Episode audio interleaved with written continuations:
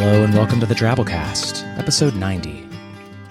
The Drabblecast is a weekly flash fiction podcast magazine that brings strange stories by strange authors to strange listeners, such as yourself. I'm your host, Norm Sherman. Is something missing in your life? Be honest with yourself. Is it the Drabblecast? Do you find yourself pissed off that you only get to bask in the holy, blessed light of the Drabblecast once a week? Do you wish that you could continuously thrash around in thick, meaty clumps of Drabblecast like some squalid, writhing worm every second of every day, immersed in sullied, brackish fluids of festering flash fiction? Do you wish that you could carry the Drabblecast around with you, always? Like a throbbing, swollen cyst distending from your neck, drawing stares and sympathy from people who just don't understand your heaving, conjoined bundle of infection, or the wondrous prenatal glow on your face. Well, now you can do all that because we have Drabblecast t shirts. That's right, confuse your friends or distract your enemies bring about a higher level of authenticity to your area's Drabblecast live action role playing club. This holiday season, why not give the gift of direct advertising to your loved ones? Thanks, Daddy. What is it? Why, Timmy, it's a Drabblecast t shirt. Ooh, what's the Drabblecast?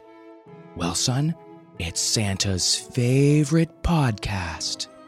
Really? Can I listen? Absolutely not. I know what you're probably thinking. But, Norm, what will all this unfettered ecstasy cost me? Surely more than I can manage. What, with the economy and the skyrocketing price of shellfish? Maybe I should just look on eBay for a used one. Well, listen, folks, don't be fooled by all those other podcasts out there selling Drabblecast t shirts at absurd retail prices. You see, we cut out the middleman so that now there's no random man standing in the way between you and us.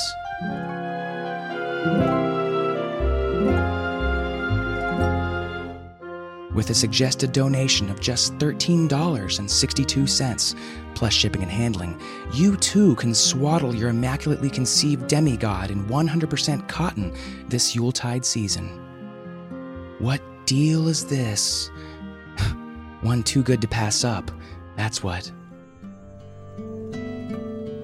Why stay silent another night? Show your creepy cult like fanaticism for the Drabblecast by freezing your ass off this winter in a short sleeved t shirt that has our logo on it. It also has a pretty funny design on the front, made by our resident graphic artist, Bo Kyer of Super Animal Deathmatch acclaim. If you'd like to see the shirt and find out how to order one, hit our discussion forums, a link to which is at drabblecast.org. There you'll see a section called Drabble Art with t shirts in it. You can get one through check, PayPal, or credit card. Well, I came across a little something this week that I think all lovers and critics of audio fiction will enjoy. Get ready for Drabble News.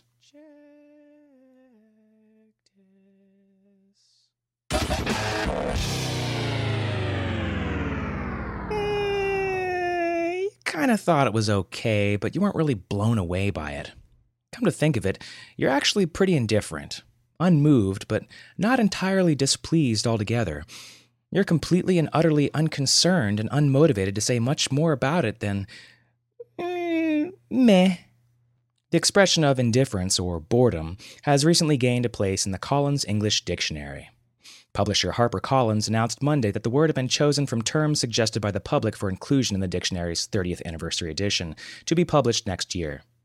The origins of the word meh are murky, but the term grew in popularity after being used in a 2001 episode of The Simpsons, in which Homer suggests a day trip to his children, Bart and Lisa. They both just reply, meh, and keep watching TV, said Cormac McKeown, head of content at Collins Dictionaries.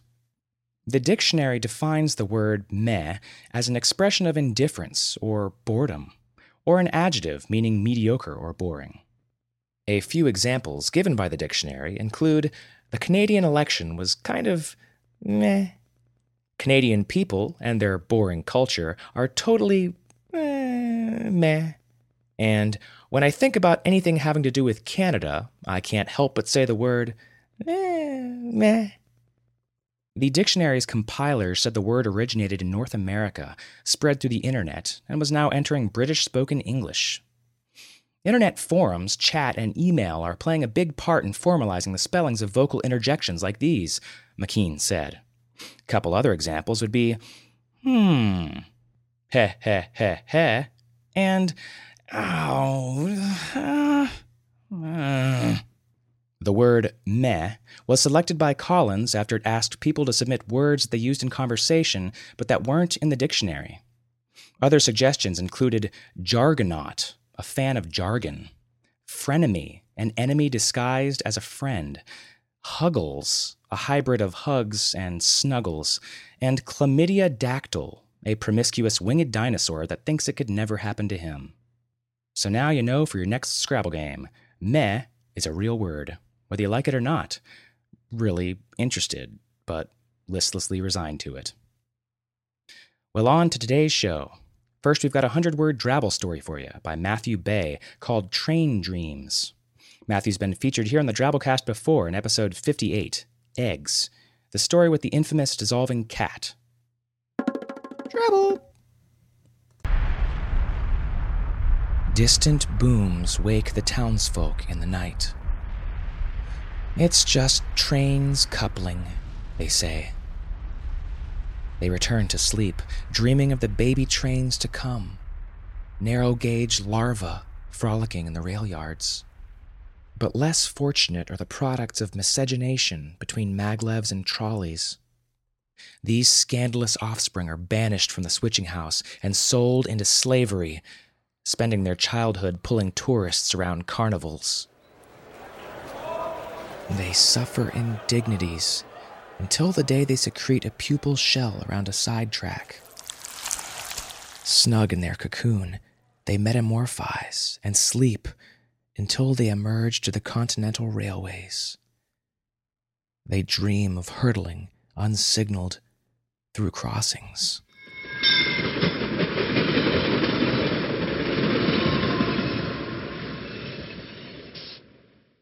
Our feature story this week is called Far, Far Away by Frank Key.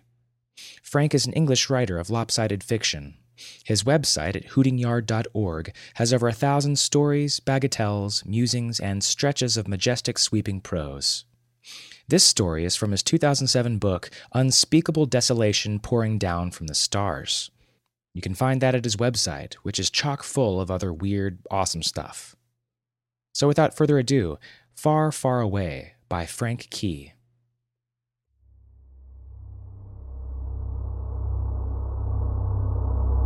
Far, far away, there is a galaxy of shattered stars. Stars crumpled and curdled and destitute. And there is a planet tucked in among these sorry stars, a tiny pink planet of gas and water and thick foliage. And tucked in among the fronds and creepers and enormous leaves of this foliage lie millions of unhatched eggs. And when they hatch, they will hatch millions of magnetic, mute, blind love monkeys.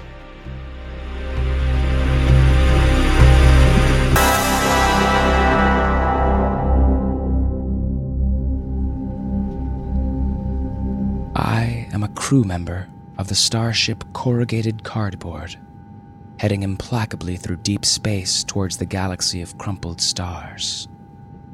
Seven years into the voyage, only four of us remain from the original manifest of 20. There is my captain, oh, my captain, Pilbrow, a hirsute raving martinet. We have tied him with cords and confined him to a cupboard where he has become impossibly dangerous. His spittle is sulphurous. It burns that which it touches, and as he raves, he spits, and he is never not raving. Not anymore. Ever since we passed through the belt of Pilbrow seems no longer human. Being the science officer, I tried to study him. At first, Wearing big protective gloves, I transferred flecks of his spittle into my alembic and ignited my Bunsen burners and peered intently at Pilbrow's burning spittle, hoping to learn something. I learned nothing. We have traveled far, far beyond the belt of. And still I have learned nothing. Thus the binding with cords, and thus the cupboard. Also surviving is Pilbrow 2, a half sized version of my captain. Oh, my captain. Made of cardboard, wax, and string, and animated with life by sparks of something akin to, but not quite, electricity. Pilbrow 2 is indubitably alive, a pulsating, rustling, thinking, breathing thing, but it has nothing in common with the raving martinet tied by cords in the cupboard. At the beginning of the voyage, we considered changing its name. We even spent a few days calling it Unpilbrow or Anti Pilbrow, but neither of these caught on. Possibly because Pilbrow 2 would boom, oh, My name is Pilbrow 2, in its deafening voice. Our cardboard, wax, and string crewmate has been invaluable in keeping our spirits up. I do not think we would still be heading for the galaxy of crumpled and destitute stars, and for the tiny pink planet, if it were not for his. her? its determination. Lumpin would have us turn back, I am sure of it. Lumpin is the other survivor. He has been morose and sullen since we ran out of breakfast cereal two years ago, after missing the supply depot on the planet of grocery provisions on Epsilon 6, where we were due to collect a consignment of Kellogg's fruit and fiber. He keeps to his bunk now, head buried in a metal back copy of Atlas Shrugged by Ayn Rand, his pipe clenched in his teeth, the fumes of his untreated Serbian tobacco hanging in the pseudo air of the cabin. At least it kills the flies. The bullet riddled corpses of our dead crewmates, all 16 of them, are coffined up, the coffin stacked as a makeshift ping pong table. We cleared a space in the cargo hold by jettisoning some crates of irrelevant rubbish we were meant to be delivering to one of the outlying mini planets of Hubbard World. There'll be hell to pay if we ever get home.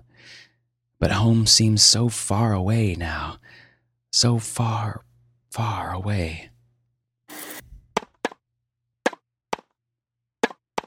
Pilbrow, 2, is a superb ping pong player, never letting its bat get caught in its string. But I am better. We have played thousands of games over the years, and I have won nearly all of them, sometimes without losing a point. Because it has no heart, Pilbrow 2 is not disheartened, and comes to every match with the same valiant perkiness that keeps us plunging even further through space towards the galaxy of shattered stars. One afternoon, after a particularly grueling ping pong match, Pilbrow 2 confessed to me what kept it going, what kept it tweaking the boosters to increase our speed, even at the cost of sending the starship into judders, which popped some of the bolts in the pseudo air seals. It was filled with a burning lust for the as yet unhatched, magnetic, mute, blind love monkeys patiently awaiting birth on the tiny pink planet. This was the first I'd heard of them. I became confused and flung question after question at the half sized cardboard, wax and string simulacrum of my captain.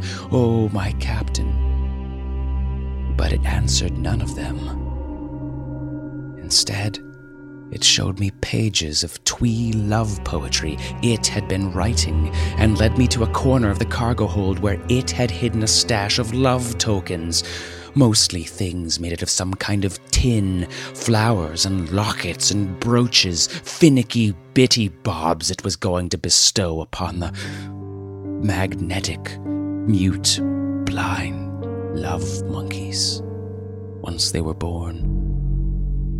When I protested that there were supposedly millions of these monkeys, Pilbrow 2 explained to me with a winsome sigh that its love knew no bounds, and nor did its lust. For when it had been programmed back in the lab that gave it life, a stray spark had imbued it with a superabundance of love, lust, and ping pong perkiness. I wondered whether to share these revelations with Lumpen. But what would be the use? Patting Pilbrow 2 on its cardboard head, I picked up my ping pong bat and challenged it to another game. And we played and played and played as my captain, oh my captain, Pilbrow, raved and spat and struggled with his binding cords in his cupboard. We played as Lumpen smoked his pipe and read Ayn Rand for the thousandth time.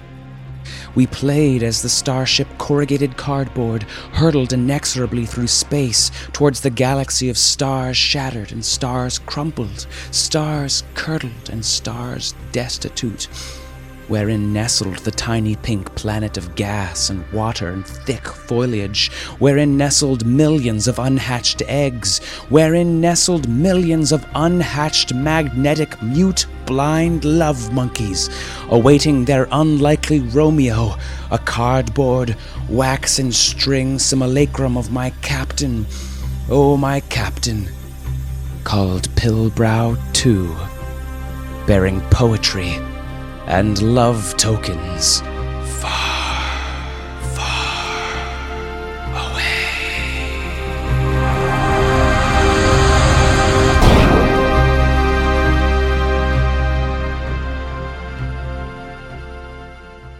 Well, that was our story. Hope you enjoyed it. We don't usually feature stories like that, with such deep Freudian subtext and rich religious undertones, but occasionally we change things up a little bit. How about some story feedback? Several weeks ago, we ran episode 86, Half Sneeze Johnny by Kurt Kirchmeier. No mez on this one. In fact, it got nothing but praise from everyone who posted in our discussion forums, a first if my memory serves me right. G.E. Lee said, Very cool, very atmospheric, great use of first person narration, perfect for this kind of story. Harvey Keitel could play the narrator in the short film version, with Steve Buscemi playing Half Sneeze Johnny. The reading acting was great, as usual. Sound effects were dead on as well. Kihama said, Half Sneeze Johnny was fantabulous. The reading really brought the character to life, and it felt like there was a lot of story crammed into a little chunk of time. It wasn't among the more odd and bizarre stories the Drabblecast has offered, seeing as how all the characters were human, experienced relatively normal body functions, and were actually alive, but it definitely was enjoyable nonetheless. Kevin Anderson said, That was a tall, cool, refreshing glass of awesome. I'm loving these themed episodes, and the Drabblecast has yet again fully explored one more bodily function. That's true. There's not many left, I guess. I think we'll probably hit them all after our Christmas special. Well, that's all for this week. The Drabblecast uses a Creative Commons Attribution Non Commercial No Derivatives license, which means you can't change it or sell it, but you can give it away for free to anyone you like. Ayn Rand would not approve. If you enjoy the show, you can leave a comment on our website, www.drabblecast.org, or you can join our discussion forums and get to know the other weird fans. Or if you really want to make our magnetic mute love monkeys hatch, you can donate to us via the PayPal button on our website so we keep doing what we do. Our staff is made up of co editors Kendall Marchman, Luke Coddington, and yours truly, Norm Sherman, reminding you we're out of cereal. The evening saunters to closing. The waitress turns chairs upside down. The piano player picks up his tip jar and drink, and the bartender shouts last round. An hour ago, this place was loaded.